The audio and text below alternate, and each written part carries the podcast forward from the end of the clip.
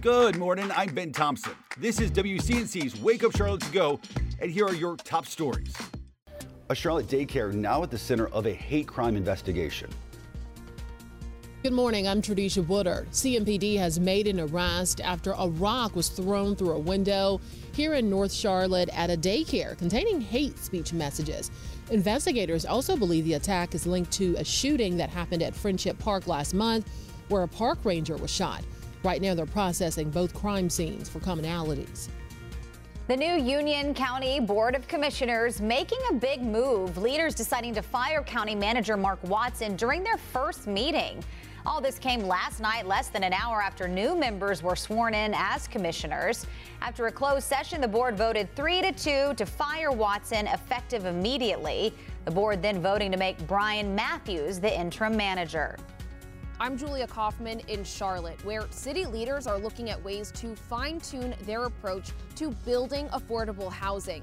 City Council's Housing Committee met Monday night and discussed how it could potentially spend $75 million it has for affordable housing in the next year.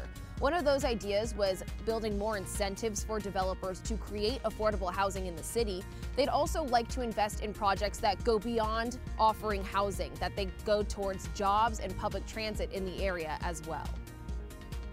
A Charlotte restaurant owner and his son is set to be sentenced today for misusing federal COVID relief funds. Prosecutors say the family that owns La Shish Kebab in East Charlotte fraudulently secured more than $1.7 million in Paycheck Protection Program loans. Both of them face decades in prison. A North Carolina billionaire says he's selling his insurance companies to avoid a forced liquidation. It comes as Greg Lindberg faces multiple investigations and a government takeover of those insurance companies. Policyholders have worried about whether they'd see returns on investments while regulators investigated what they describe as a shortfall of more than $1 billion. Thanks for listening. You can find all these stories and more right now on WCNC.com. Join the Wake Up Charlotte team weekday mornings on WCNC Charlotte from 4:30 to 7 a.m.